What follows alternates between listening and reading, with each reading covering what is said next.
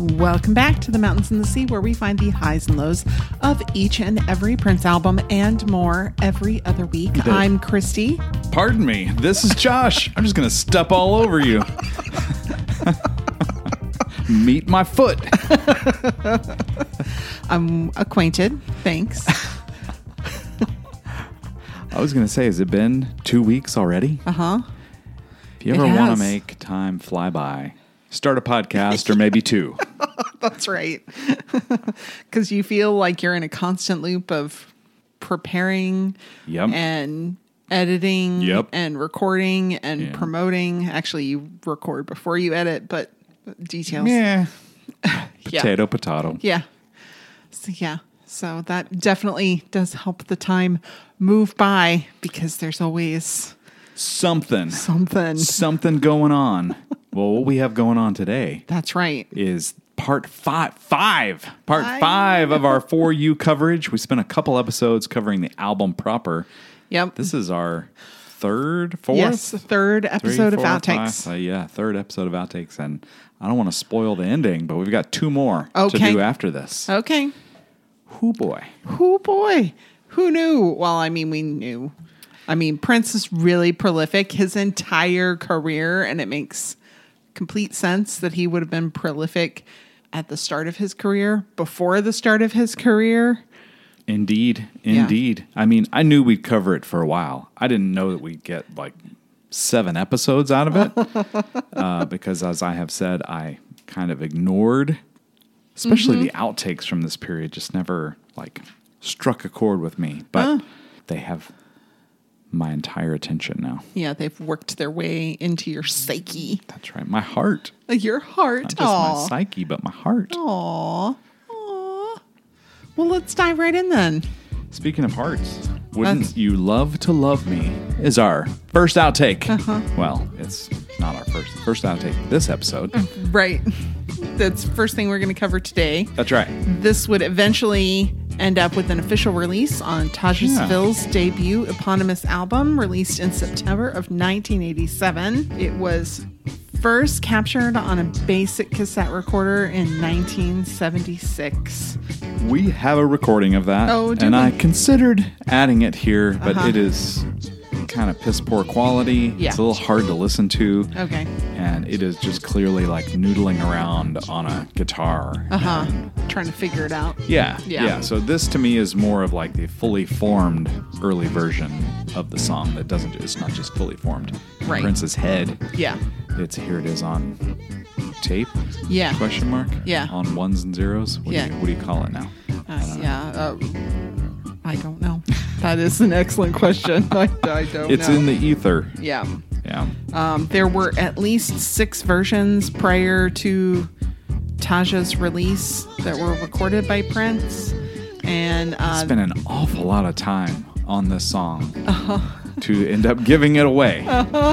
yeah, he did. And this precedes the version that was included on 2019's originals. yes. We have it listed as 1978. It's difficult to know whether it's actually the 1977 or the 1978 version. I think it our you know the file we have is labeled 1978 outtake, but what what does the label know? I think that it is the 1977 I agree. recording, sp- specifically because of the drum machine. um, Okay. that it was also that same drum machine was also used for another outtake, "Neurotic Lover's Bedroom," which we will cover eventually. Has the same kind of sound going on. Okay. And there's no Sue Ann Carwell on this one because uh, Yeah. she was Susie Stone. Mm-hmm. Uh, or Prince was trying to convince her she should be Susie Stone at that time. And we don't hear her here. So, Yep. Yeah. I've got to give credit to while looking into there's many versions of the song including one from 1986 that I had mm-hmm. sort of forgotten about that was a parade era re-recording, the one that was submitted to Michael Jackson. I mean, he uh-huh. tried to give this away to the king of pop. Yeah. I guess after, you know, the bad collaboration didn't happen. right. Yeah. This was like his way of apologizing. You see the like feud. And I really think that a lot of that was very generated by the press. And Oh yeah, I don't think that there was a lot of hatred there. There was, they don't- poked fun at one another. There was a healthy rivalry. but they were different, They- different artists. Right. And they seemed like Michael Jackson wanted to collaborate with Prince a little more than Prince wanted to collaborate with Michael Jackson. Well, Michael And Jackson that's did a totally- whole lot of collaboration. That's you know, that right. Was sort of And became that was his thing throughout his career, not just like Yeah. late '80s and on, but you know Quincy Jones and all these other collaborate. Paul McCartney, Right. So he had done that a lot. Yeah. And Prince was uh, a little more insular. Yeah. Yeah, he didn't. He was big on you know finding the unknown talent and let's Right. roll them into the Prince universe. Then I don't need to be He doesn't want to be rolled into the Michael Somebody Jackson else's universe. universe. That's right. Right. He's like, I got my own universe. Thank you very much. That's right. That's So- right. But it does it does seem like interesting and maybe a little sweet that he'd be like, Yeah, I don't want to do bad with you.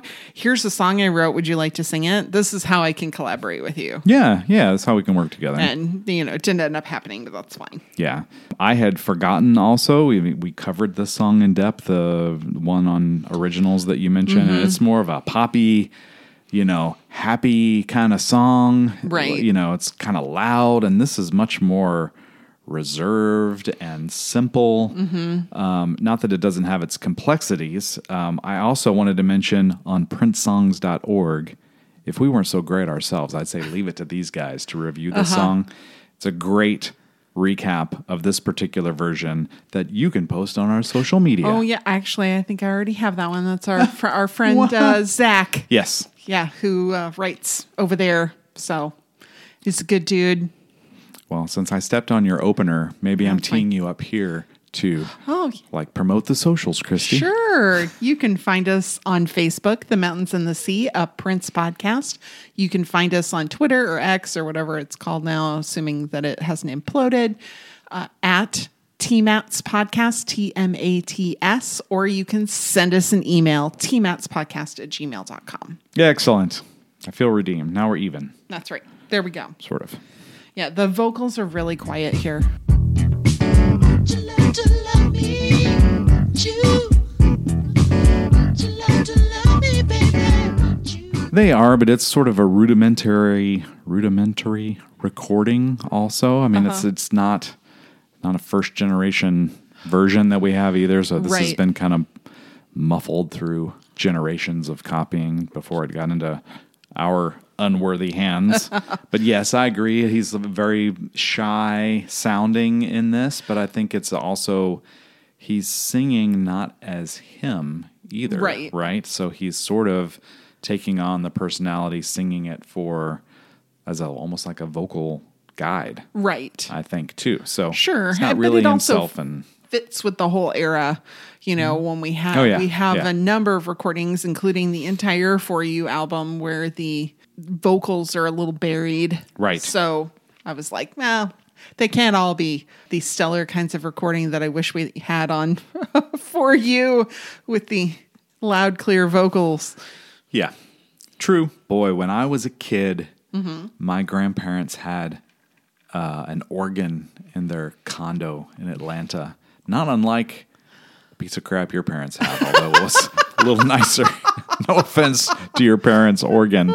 But it had like built in beats. Uh-huh. You know, oh, yeah, loops. the bossa nova. That is exactly what I was going to say. This is pretty bossa nova like as far as the beat goes. And I don't think this was really Prince and drum programming. This was, you know, a beat that was there, I think. This was Sure. long before Prince became kind of mastered the art of drum programming, I think, but a, a nice early take. So I was like, what does this really sounds like the bossa nova? I Mm-hmm. clearly remember sitting at this organ with zero out of 10 skills, Uh-huh. headphones in, and just poking around at different sounds. And Uh-huh. this was one of them for sure.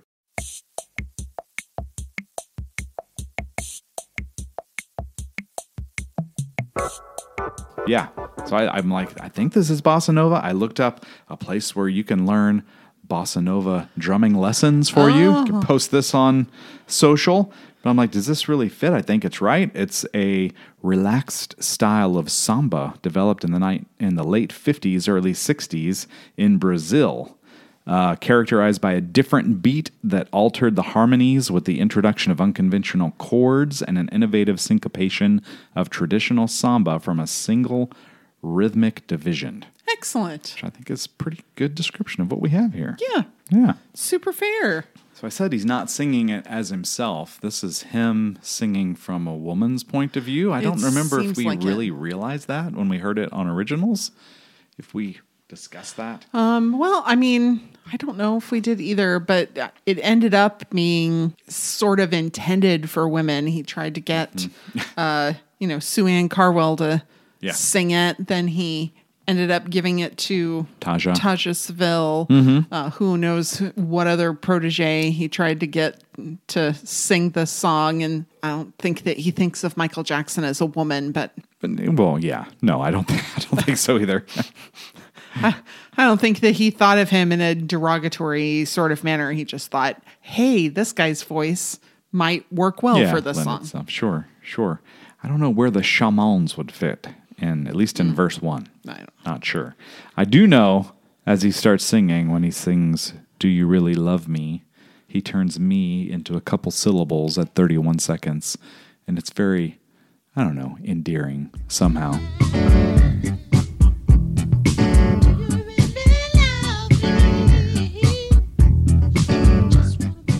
Just over, right? This bossa nova beat, Uh-huh. some keyboards, maybe a little bass guitar. And Mm-hmm. it is like once it starts, it doesn't go in a whole lot of different No, directions. You know, no. it's sort of a basic track, Yeah. not over embellished. I No, but there's definitely several tracks because there's some um, bouncing Oh, back yeah. and forth in the stereo.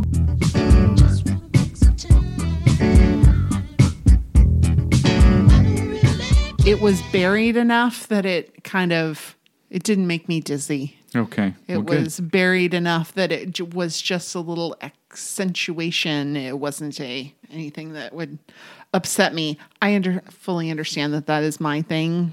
I don't like that, and Oh yeah. yeah. You're allowed to have your thing. that's right. I'm allowed to talk about it here because Who's going to stop you? Me? Only at the opening of the podcast would I ever try to stop you or trip you up. There's a really fun keyboard that matches his vocals. Mm-hmm. Wouldn't you love to love me alone? And is in the right channel, but there's a matching keyboard in the left channel.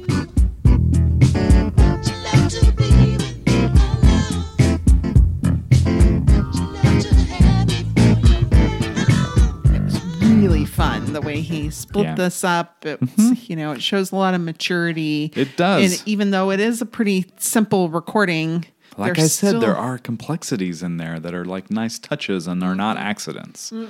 Right. I did think, first thing I thought when I heard the chorus, wouldn't you love to love me? Wouldn't you? It's not how Prince says it.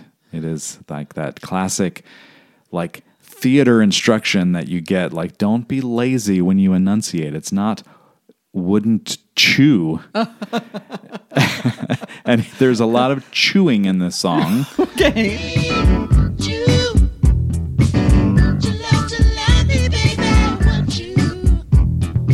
that I think I need to go back and listen to originals again, or, or like the 1986 version again, when he became much more aware of enunciations uh-huh. and how they can come across like as precision singing. Uh-huh. And this is a much looser kind of thing. And of course, he was probably by himself, Sure. doing his own thing, not even entered his mind. Like the word's not chew, Prince.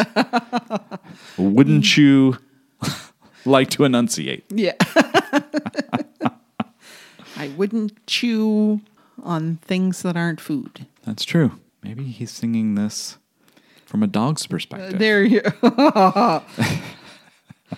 Yep. And then he has some whispering vocals in the right channel. did you hear those? Because I have notes of them hoping that you did. Go ahead. The floor is Oh, yours. I just, I just, all I have to say about it is, oh, Oh, yeah. I love it.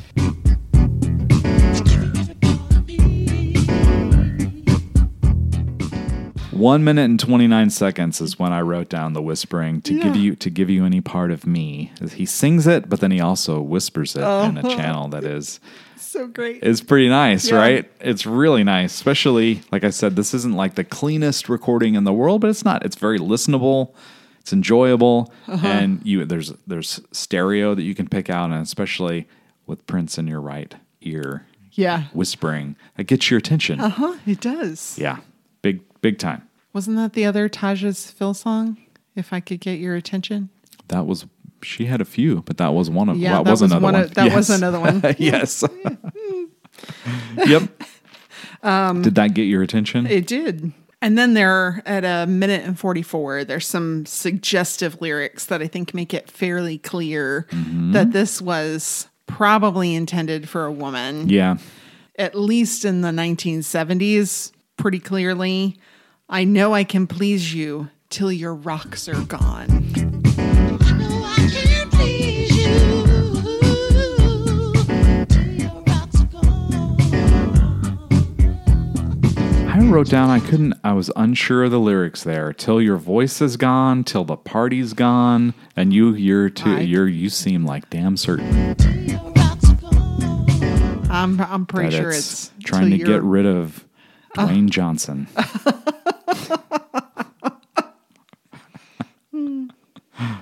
there is the hook from the originals version, and the originals versions felt like it was it was stretched out pretty far. Okay. It was a longer song. Uh, where here that it's five minutes, so you know, longer than average song. But the do do do do do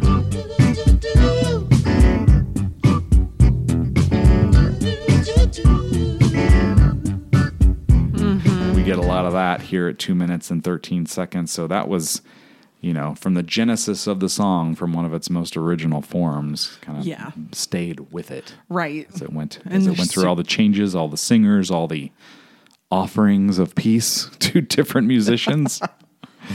There's also a lot of great bass. Yeah. At two minutes and 35 seconds, there's a little breakdown and some bass.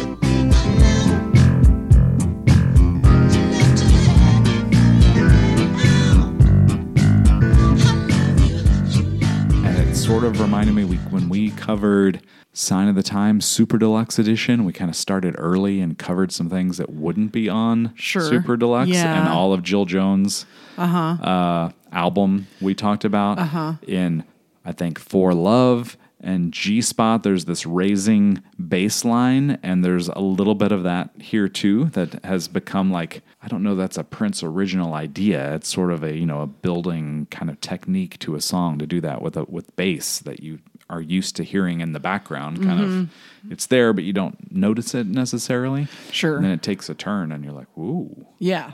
all right Okay. at three minutes and 31 seconds to three minutes and 35 seconds, there are some ah ahs and then some really high pitched keyboards that are unique also.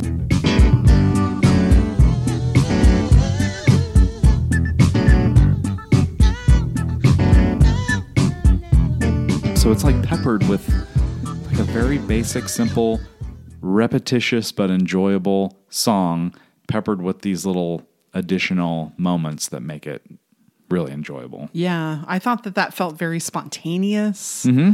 Before that, at two minutes and 51 seconds, there were some interjections of love, love that Mm-hmm. were also kind of spontaneous, helped break up some of this repetition. Yeah.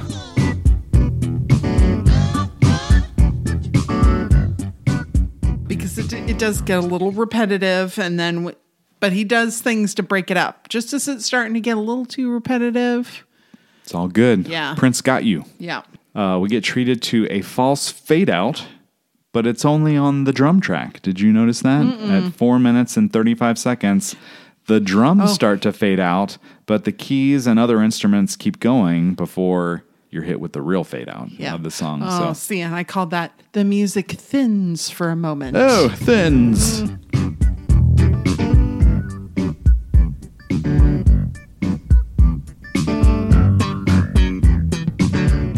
Sounds like something the Girl Scouts might try to sell us.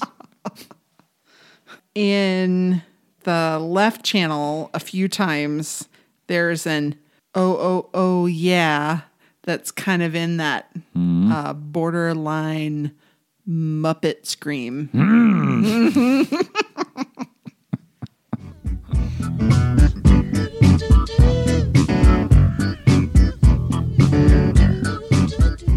It's very fun. Yeah, I you know I started thinking, do I like this a little better than the you know compare this to the released version to what was on originals, and then went back and revisited the 1986 version of this that I hadn't heard in forever. It's just kind of a I don't know what it is about this song that just it seemed to like live on forever. You know, it took ten years to find a home, but he continued to revisit it over and over again mm-hmm. throughout the years. So I don't know. It had to, he had to felt like there was something notable here Yeah. in the song, Absolutely. and I'm on his side. Yeah. Then we have Make It Through the Storm. So while Prince was co author on this with Chris Moon, Chris Moon got full credit for this song, and mm-hmm. Prince got full credit on My Love Is Forever. Yeah, That was how they. Divided they just it up. want to like both take co-credit or I- yeah, it seems strange. to Yeah, me. but whatever. A version was recorded with the tracks for For You at the record plant, um, but as the album evolved, it got cut. Sue Ann Carwell also recorded and released a version of Make It Through the Storm that was the B side to Let Me Let You Rock Me. Oh yes, Sue Ann was supposed to have her own like protege album. Mm-hmm. This was Prince's first, Yeah. the protege Cherry. there is an interview with Sue Ann uh, on a video podcast called Truth and Rhythm. That's from 2021. Did you happen to come across that? I did not. Um, it's a two-parter with her uh, being interviewed and talks about her time in Minneapolis. She's since moved away, and it's it's a really fun listen. And watch, you can see Sue Ann there in the flesh. Very cool. The guitar here is clear and kind of sweet and kind of upbeat.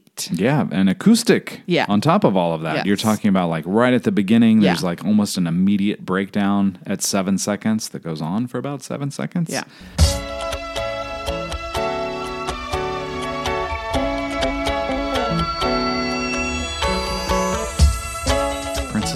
Heart out. Mm-hmm. This is Yep. kind of a, I don't know, mid-tempo song with a quick cadence on the delivery to all the lyrics. Sure. Um, and very pretty falsetto by Prince, as was usual Yeah. in the in the late '70s when he's recording. Yep. I thought it was funny. If she doesn't give him a reason, she can't leave. She says, So now you want to leave me, but why you will not say. Then don't tell me why. Just tell me you'll never go away.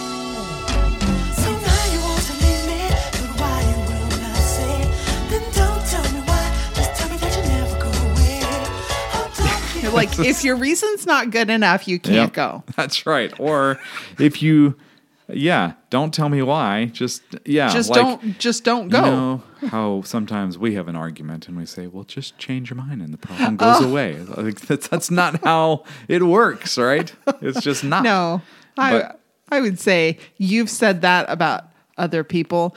You've wisely never said that to me in the That's heat of an argument. That's true, or not in a way that I really meant it. yeah, only a way to break the to tension. bring, to bring levity. yeah, um, I thought there was a little bit of his approach to when doves cry here, and um, maybe it's just similar language. Well, it is similar language, but he had a way of portraying the world as cold, empty, lonely. And when doves cry, a world so so cold. Here, the world's a cold and empty place without a love to keep you warm. The world's a cold and empty place without a love to keep you warm. Oh, hold me in your arms. Um, so yeah, portray and it will. I mean, it's cold in Minneapolis, so I'm sure his perspective there is is correct. But that's kind of stuck out to me a little bit. Like you would hear that kind of description of the world again on one of his biggest hits. yeah, very cool. At a minute and 38 seconds, there's a great little run of yas that follow the second chorus. Yeah, yeah, yeah, yeah.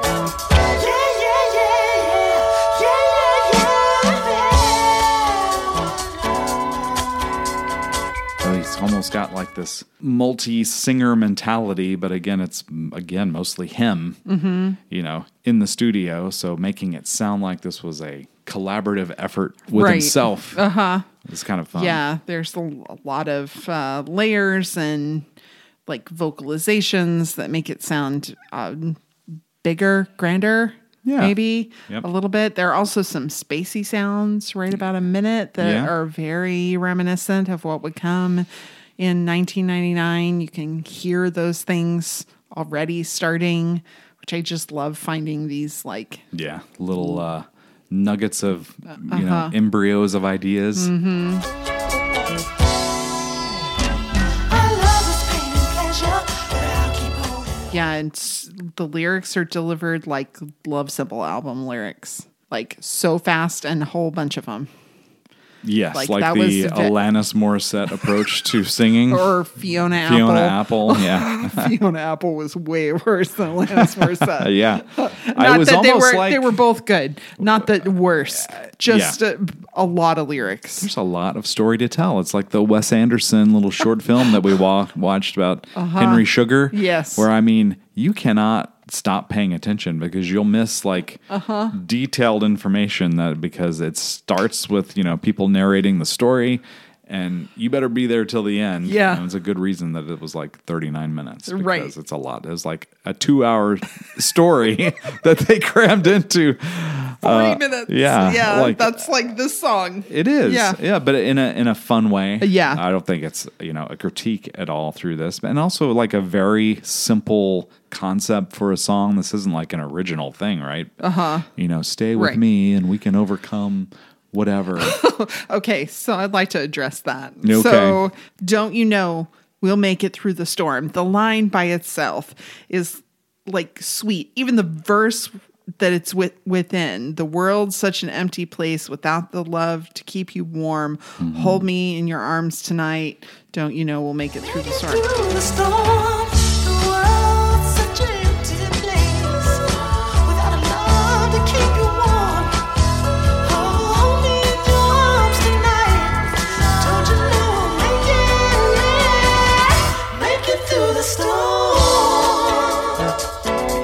Sweet and encouraging until you realize that the storm is her breaking up with him. I mean, this is what the storm is. yeah, the storm is an argument or a attempt to break up, right? Because Right. I mean, that's what the storm uh, is. is you're- her you're breaking right. up with him. and it's kind of, he's like, not going to take no for an answer. That's which, right. It's you know, is fine in some cases and unacceptable in others. this is one of, the- you know, it's a different track of just as long as we're together. You Sure. know, like he, he he's like, just as long as we're together, we can make it through anything. And here he's saying, this storm, it's uh, it'll pass. Just Yeah. you just gotta wake out, wait out the urge to break up with me. Sure. that's all it is. He sees it as a uh, a speed bump, and she sees it as the Appalachians. yes, I think that that is also how. I mean, Prince's mentality on that didn't change much. I would say either that she. We never heard what her issue was No. or what. You know, what was kind of front came through town to blow the storm in? Uh-huh. You know, it might have been him seeing someone else, and that didn't sit well with her. To him, he's you know, Uh-huh. he's like, this is not a deal breaker for me. Yeah, so why right, is it for one for you?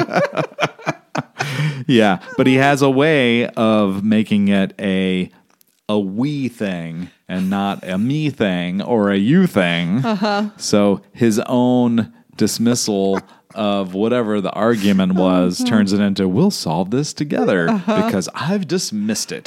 Problem solved.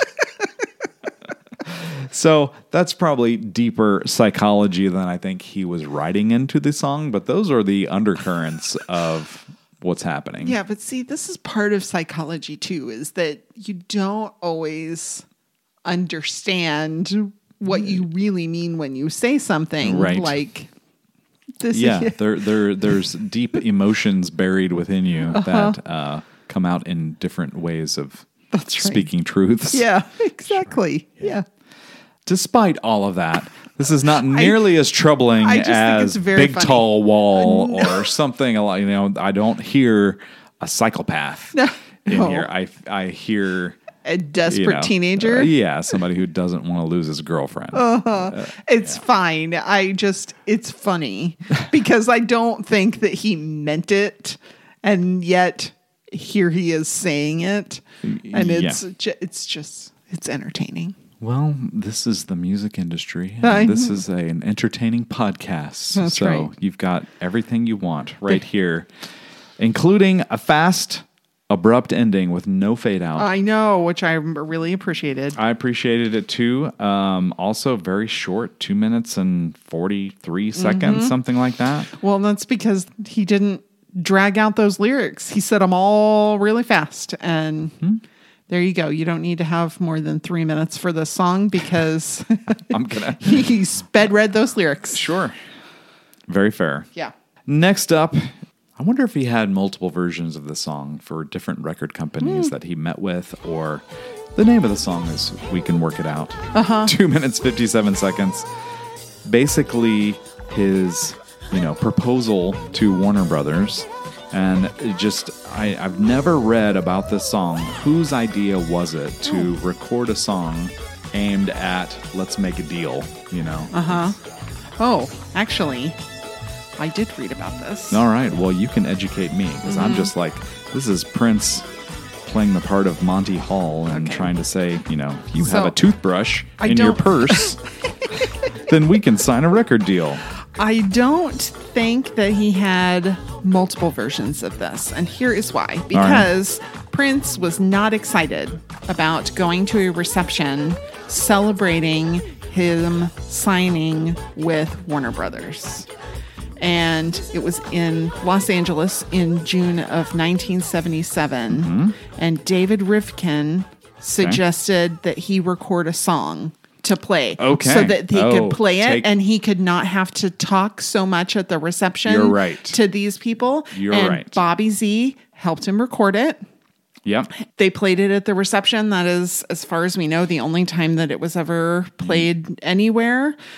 The Minnesota Historical Society added Prince's handwritten lyrics to this song to their hmm. permanent collection in 2017. That's pretty cool. So I think that it was it was a way for Prince to prepare for that particular event that he was not excited about and it gave him something else to focus on. He was mm-hmm. able to focus on that, record this, play it. They were able to listen to it and uh, enjoy it and maybe understand him a little bit so that he could be a little more shy. Mm-hmm.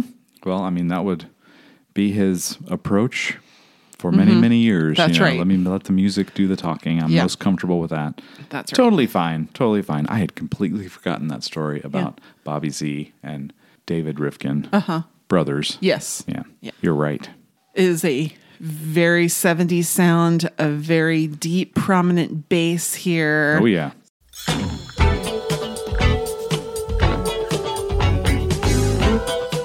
Some kind of rubber band guitars. Mm-hmm.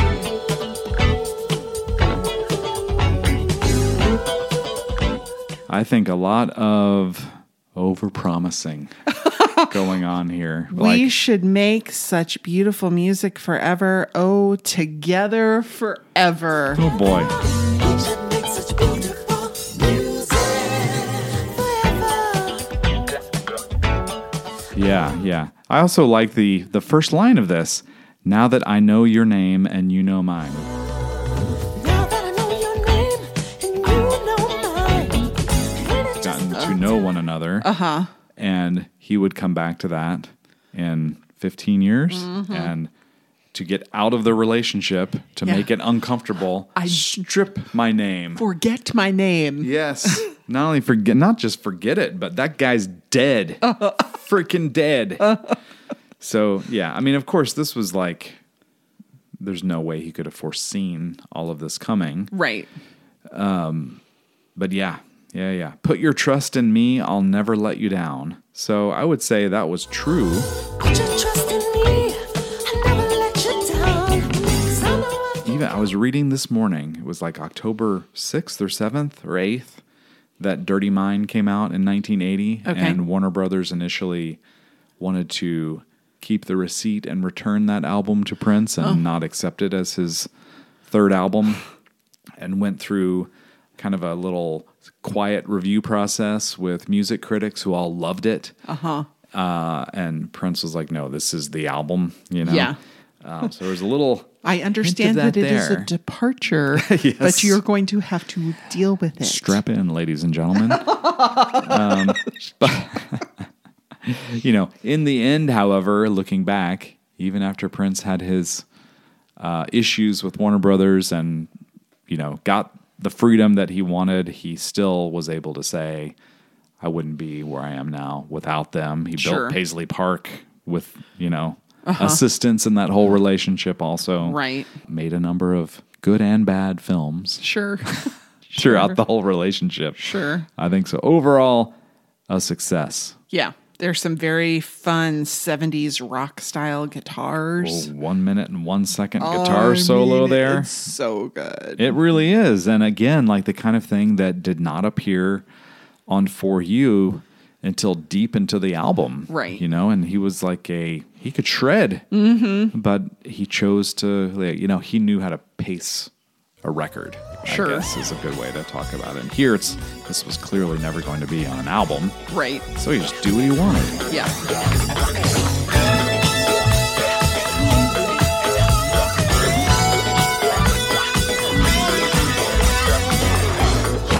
about the uh, when we listened to the alternate versions of Soft and Wet, we heard some kind of cheesy background. Get it up, get it up. uh-huh. So he has some of that here in a minute and 19 seconds. You know when he he says everybody sing, and it is way less corny and actually really fun. Yeah. I think. Well, and it's also so optimistic. Mm-hmm. Like here you are, you've been listening to this song for you know a minute and a half. Yeah, you want to start singing You, along? You're going to sing along with me. I'm like, yeah, that's right. You tell just- those record that's right. executives. yeah.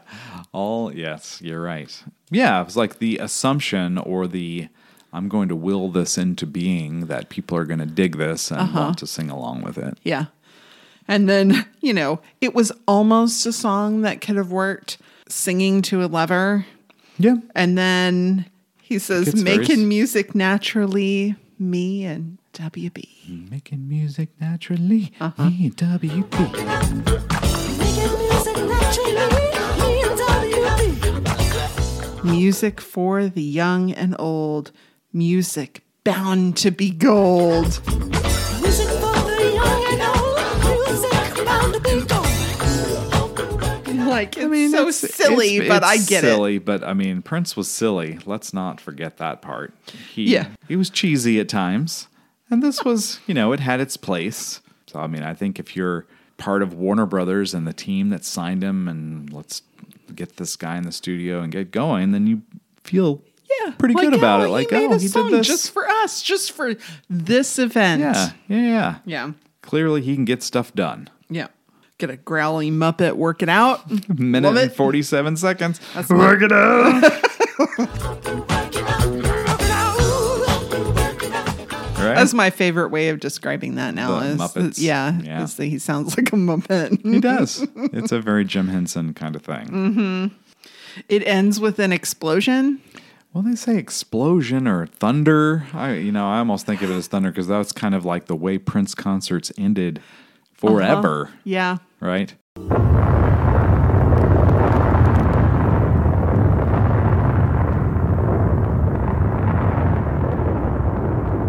But yeah, ending in an explosion, you know, it's ominous. it's a little, it's, it does like I get he probably came at it with his like I'm going to explode onto this music scene Yeah. here, and it also kind of had this like I'm going to blow up this relationship at some point. Yeah. you know, which he I don't think that he was thinking about at that point, but well, like you said, the deep psychology of it all is, you know, the truth can be found in these smaller little things. there you go. Um, so certainly, I don't even know if he was thinking then, well, I've got a three album deal. I'm going to really like try to shock people. Uh Uh-huh. You know, that was sort of something he developed into. Like, this is what's going to make me stand out. Uh huh. So I'm going to. Well, sing about his oral first- sex. And Yeah, well, his first two albums didn't make him stand out initially. I mean, people liked it. You know, they sold okay ish for the time. Now they would have been hits, but at the time, you know, okay ish. Yeah. You know, but they let him keep making music. And then, you know, Dirty Mind really got him noticed. Yep, that is true. Yeah. Um, you know, we knew he was. I think even Warner Brothers knew he would spend the first three albums, starting as an 18, 19 year old, Yeah. developing his personality and style and all that kind of Right. stuff. I just don't know that they necessarily thought. Boy, I wish we had some kind of sticker we could put on this album to warn people. You know what I wish he'd s- sing a song about? Sex with his sister. Yeah. Let's get him on the phone. Hey, man. oh, All right. Then we have Lovin' Cup. This is a 94 East track. Prince did not have any writing input, but he did play guitar, drums, and keyboards in the summer of 1978. Indeed, indeed, indeed. And another uh, tie in with Sue Ann Yeah. Here, who is clearly in the Prince orbit, right? trying so hard. I mean, did he just did he like like her?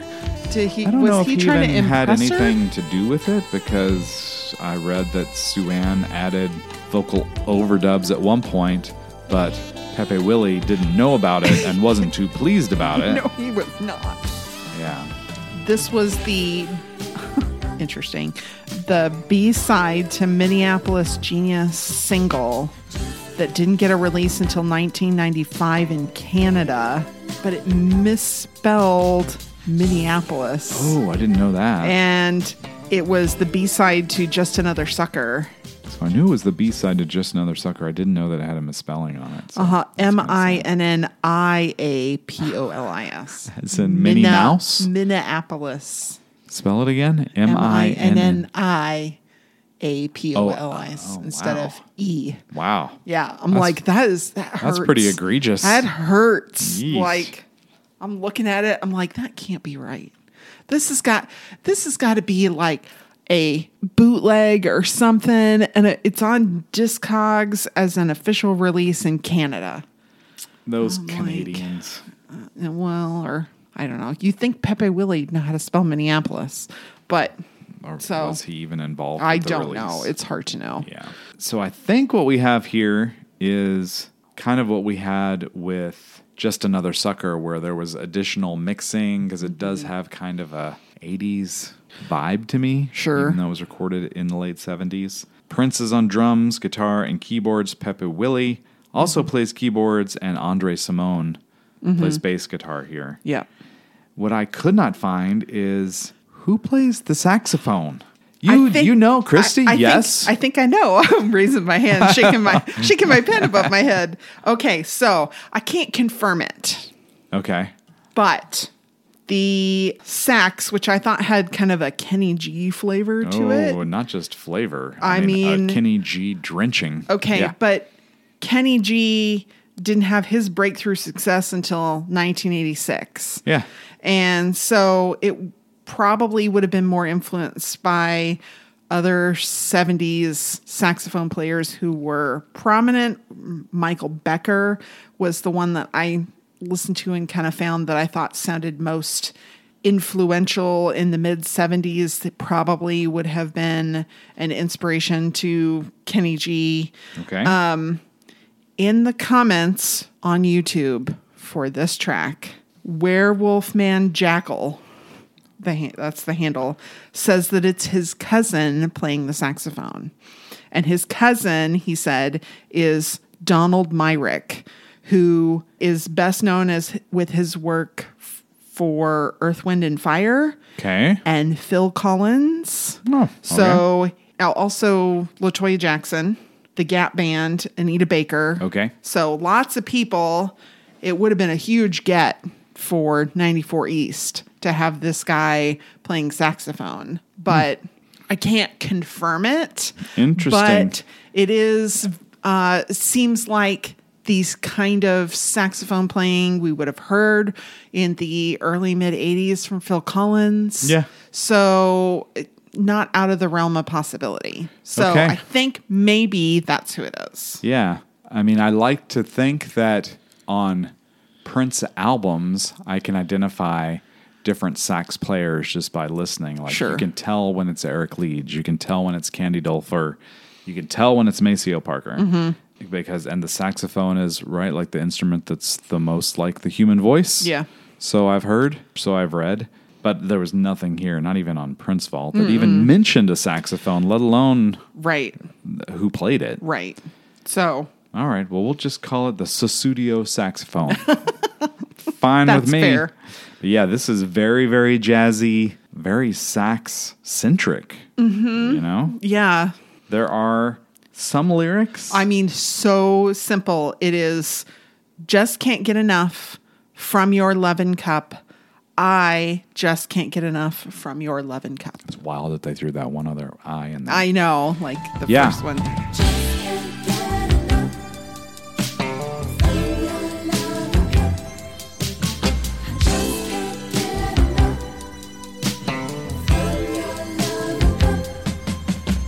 So I wrote down the same thing. I'm like, there's this kind of repeating vocal things, and then the inst- the sax that right.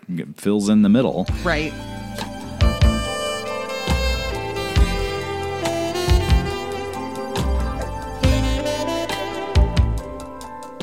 So yeah, I wrote down. That's a that's a refrain. I'll be all smart and use some music, technology, you know, vocabulary here. Just can't get enough from your loving cup. I'm like, okay, that's a, that's a refrain. And then I started thinking, that's kind of interesting. That refrain means to stop doing something. But in music, it means to keep doing the same thing. Who came up with this? Somebody a long time ago. As like a, a mean practical joke. Uh huh. For like only musicians will get this. But yeah, I thought about that. I'm like, well, yeah, refrain from singing that. Or like, no, sing that and then refrain. Yeah. yeah. Sing it a bunch of times. Yeah. That's it's the opposite of what you means in real life. That's So, right. Yeah. Yeah. Yeah. So, like, is there a musical term for be quiet that means, you know, shout in the normal everyday know. English vocabulary? I don't know. That was that was kind of like my take on this whole thing. I'm like, surely I've got more to say about this than, you know, four minutes and twenty seconds of a refrain and like some fairly impromptu. I'm sure it was rehearsed, but it was kind of a free form oh, sax Oh, delivery. Yeah. you think? Yeah. It did. It was very like jazzy, felt very organic. Yeah. And then, you know, just as it's starting to really get repetitive, we get the oh no's, which I really loved the oh no's. Mm-hmm. You did. I thought they were very fun, a nice way to break it up. Okay. Can't get enough of your loving cup.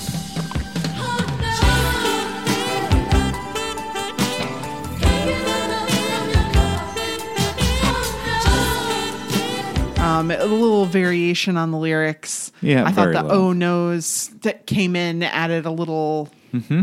a little fun to it. It could have faded out way sooner for me.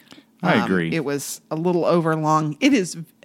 I hate to. I don't want to dismiss 94 East's work, but this is background music to me. This is like Yeah. great for you know a dinner party or something like that. That's fair. Uh, yeah. I don't disagree. I'm just glad you said it and I didn't. Okay. Well, let's stick with 94 East because Yeah. this was something that we had, I at one point had said we were going to cover earlier and then Uh-huh. pulled the rug right out from everyone. uh, Dance to the Music of the World. We've got two versions, quote unquote, although this first one is rightfully labeled practice session. Yeah. Think- what is the difference between a practice session and a rehearsal? I don't know. But okay, six Yeah. minutes and seven seconds long. Yeah, recorded in the summer of 1978 at Pepe Willie's home. Mm-hmm. Prince didn't have writing input, but he did play guitar and had vocals here. Oh, yeah. Yeah, very fun, raw sound, very echoey, very obviously not in a professional studio anywhere. Yeah, it sounds like in a warehouse where they could set up and or a garage. Right. Um, and it's just the three of them, right? Prince, Pepe Willie, and Uh-huh. Andre Cymone. Yeah. Even though I would say it sounds like a group of female vocalists. Uh-huh. I mean, they all singing a, this. Yeah, they do a very good job of singing very uh, falsetto. Oh yeah. Um, for sure. Yep, and Prince improvs some blues. Yeah, at the very beginning. Uh-huh. Looked over my old lady. She said, "Job sucker, I'll kick you too." and they all find it very funny, Uh-huh. which seems very, uh, I don't know, Prince, you know, in Prince character. Uh Uh-huh. huh. You know, most comfortable with an instrument in his hand. They all laugh. Uh, yeah, and Yeah. he's like doing something to make somebody laugh yeah, and more enjoy comfortable. themselves. Yeah. Relax. I looked over at my old lady. She said, Job sucker, I'll kick you too. Do you think at 25 seconds, right before they take off, I think that's Pepe Willie telling everyone, we're going to be perfect. Everybody look up so we can signal and they count off. Uh, huh. I don't know. I don't know who it was. Okay. Here we go. We're gonna get it perfect now. Everybody look out so we can signal. Here we go. One, two, three, four. It did not sound like Prince to me, so Okay. I'm saying that's probably Pepe as the Okay. leader of the Yeah. band. Yeah. Yeah, so there's no drums here at all. It's all Right. just vocals and finger snaps, essentially, right? Uh-huh. Yeah. Yeah. I mean, there's like, oh, and guitars, right? No, yeah, and guitars. Yeah. Sorry, guitars, bass, guitars, vocals, finger snaps. Right. And the music is pretty tight. Oh yeah, And I the mean, finger snaps are really fun. because it's not an intuitive thing to follow. Like the first time you hear it, you can kind of sing along, but then you're trying to figure out, oh, what are they doing with the? When Uh-huh. do they change it from this cadence to this cadence, and Mm-hmm. when is the grab your favorite partner? You know, it's Uh-huh. kind of this like nanny nanny boo boo kind of like yell. Um, that comes in at, at hard to understand times. That's Right. just like some complex timing. So I think it's just a good exercise in just that, in Mm-hmm. timing, playing, right. uh, reacting to cues, that kind of thing, as like a Mm-hmm. live band. At 56 seconds is when you really, it really sounds like there's more than just the three of them there. Mm-hmm.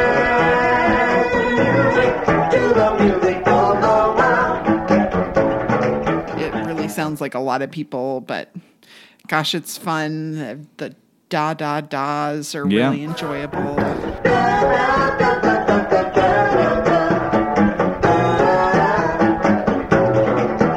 you think after grab your favorite partner, what I hear is that's not hard to do? Oh, Like I it's don't, that I easy. couldn't Grab your it. favorite partner. Uh-huh. That's not hard to do, I think is what they're saying. Okay.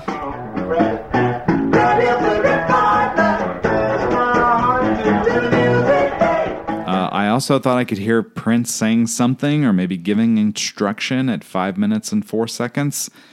After multiple dozen listens, I could not identify exactly what was being said, but I do believe it's his voice. Okay. I mean, but it's basically boom, boom, boom, mm-hmm. boom, boom, you know. Yeah. Dance my heart do is what I heard. You said it's not hard to do. That makes much more sense than what I Yeah. thought, which was Dance dance, my- my, heart do. Dance my heart, dude. Yeah.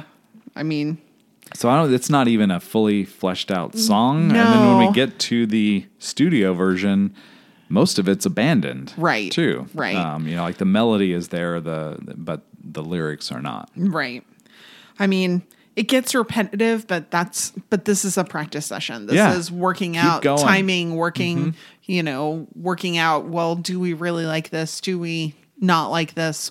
What, you know, this was recording well, it so that they could listen back to it and be Yeah. like, "Oh, that part." Yeah, yeah, yeah. Or it's that like a part. working session Uh-huh. Yeah. for sure. Because part of me was wondering, should I even include this here? I mean, it is a song. But it's just these three guys, and what I found so incredible was that it sounded to me like there was a group of women singing with Uh-huh. them. Right. and they bring that to life in a pretty pretty cool way. Right. it was very fun. It's interesting to listen to this practice and then what would actually end up on the 94 East album, Dance to the Music of the World, which is labeled an instrumental, and I guess technically it is. Yeah, I mean, there's is vocoder an instrument? I mean, it, yeah, I mean, it's basically like sampled vocals that they then put into a synthesizer and play. Yeah, or he sang into a thing that you Yeah. know, added that effect. yeah. Yeah, I yeah, it's hard to know. It Yep. sounded to me like it was a sample that they then treated and played.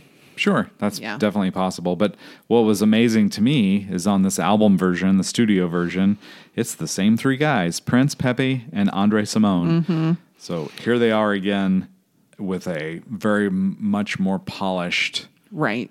dance track, sort of. Sure, Yeah. sure. And uh, Prince is doing not only guitar here, but synthesizer, keyboard, drums. Yep, So, he is. yeah, they fleshed it out a bit more. Yeah. Yeah. There is a kind of drumstick count off at the Uh-huh. beginning Yeah, and a little squeaky synth too Uh-huh. that you know just sounds like a tune up. Yeah. Got a lot of songs in this era where They you know there's that stuff on every song ever recorded, but it's always kind of edited out Mm-hmm. to you know make it a cleaner start. So you wonder if that might have been the intention, but because someone had it on record, Mm-hmm. it's cool. You know, like that's Prince clapping the sticks together to kind of get the timing right. And Mm-hmm. yeah, Yep. I would I kind of labeled it as instrumental disco rock.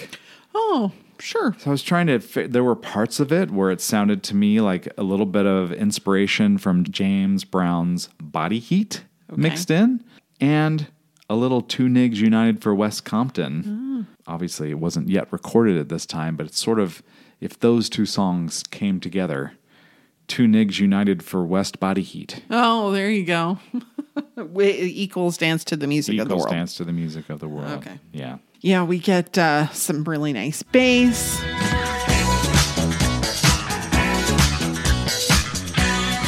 More like rubbery guitar.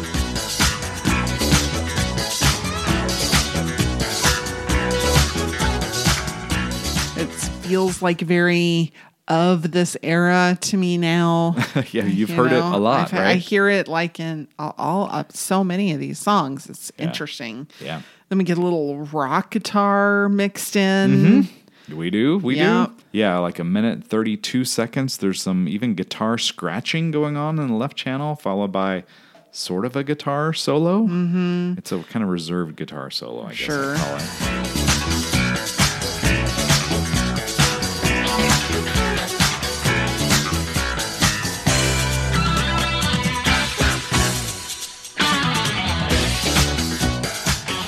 Get keys that mimic horns, Yeah. but not quite. So Yeah. it makes it more interesting because they're not trying to be horns; they're trying to be horn-like. like-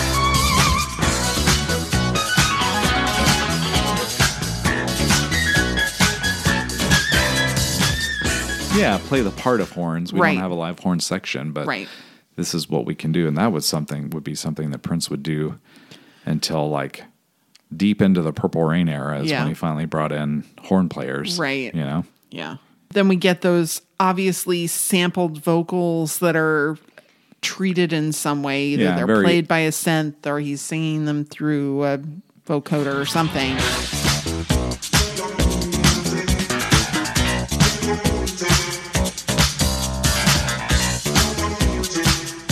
It's kind of makes it a borderline Yeah. instrumental. It's but it's again, it's almost just like dance. There's this the name of the song is sort of what's said in different ways. right. Um, but it's not like there are there's a verse or a chorus to me. We get some of the bouncy stereo that I don't like. I'm sorry. That's all right. I'm really sorry. I was Ah, sitting down when I was listening to it, so I d- didn't, Didn't fall fall. over. and it kind of comes to crescendo with the yeah, sustained keyboard note, mm-hmm. and then it fades.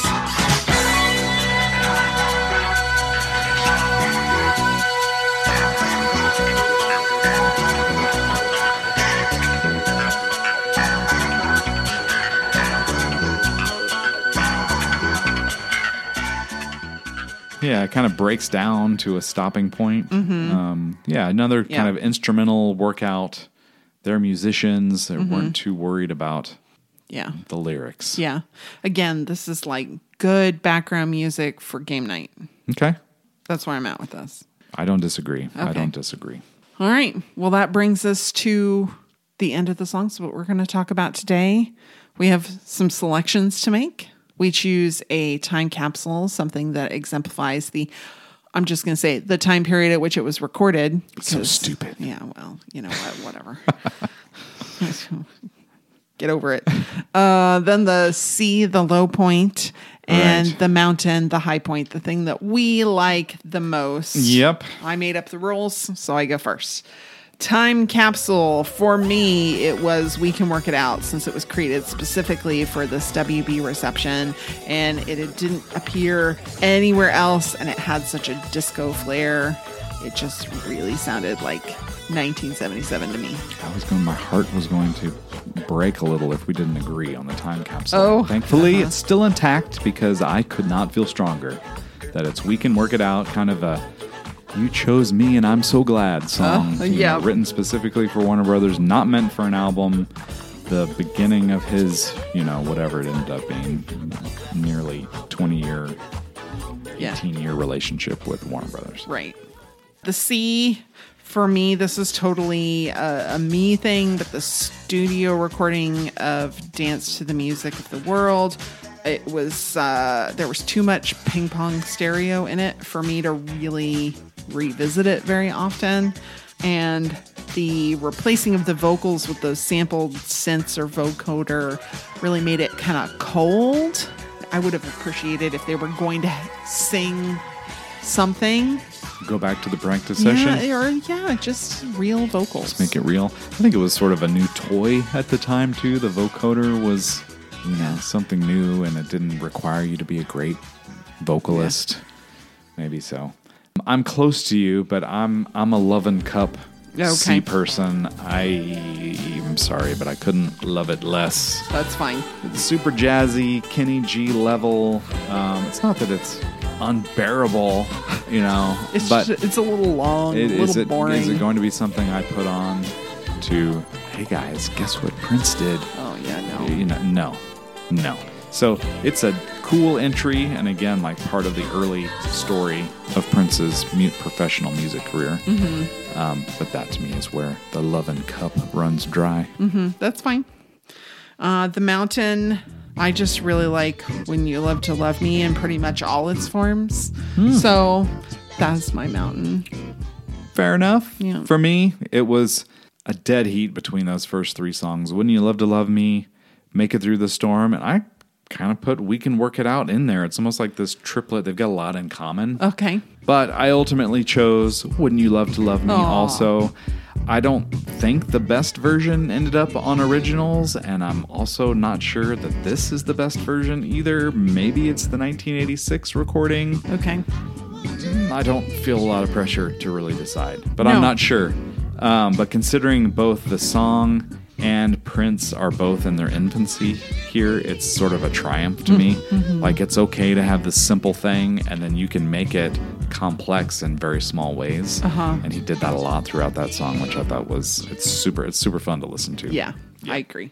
Absolutely. So next time. Next time, we're up to episode six of For uh-huh. You. We've got more outtakes from this era, including Don't You Want to Ride, Rock Me Lover, Leaving for New York, which I think you'll enjoy, Okay. um, an instrumental, Miss You, and If You See Me. So um, there are kind of a mixture here of Prince solo, 94 East, instrumentals. I think it's going to be a wild little episode Oh, that we put together two weeks from today, which starts tomorrow. Thank you so much for listening. We know you make a choice when you listen to us. We don't just come on the radio. Uh, we really appreciate that you spend some time with us every other week. And if you have a friend who you have not yet told about this podcast, someone who enjoys Prince music, you can tell them Josh and Chrissy were so dumb they didn't understand what a treasure trove the For You era was. Yep. And now they have come around so you, my 70s loving friend, can uh, listen to their podcast, you know, go ahead and tell them. And rate, review wherever you get podcasts. And until next time, happy purple listening, friends. We're here for you. Thanks for sticking around. the Minnesota Historical Society, the Minnesota. Minnesota. Minneapolis. Uh huh. That's right.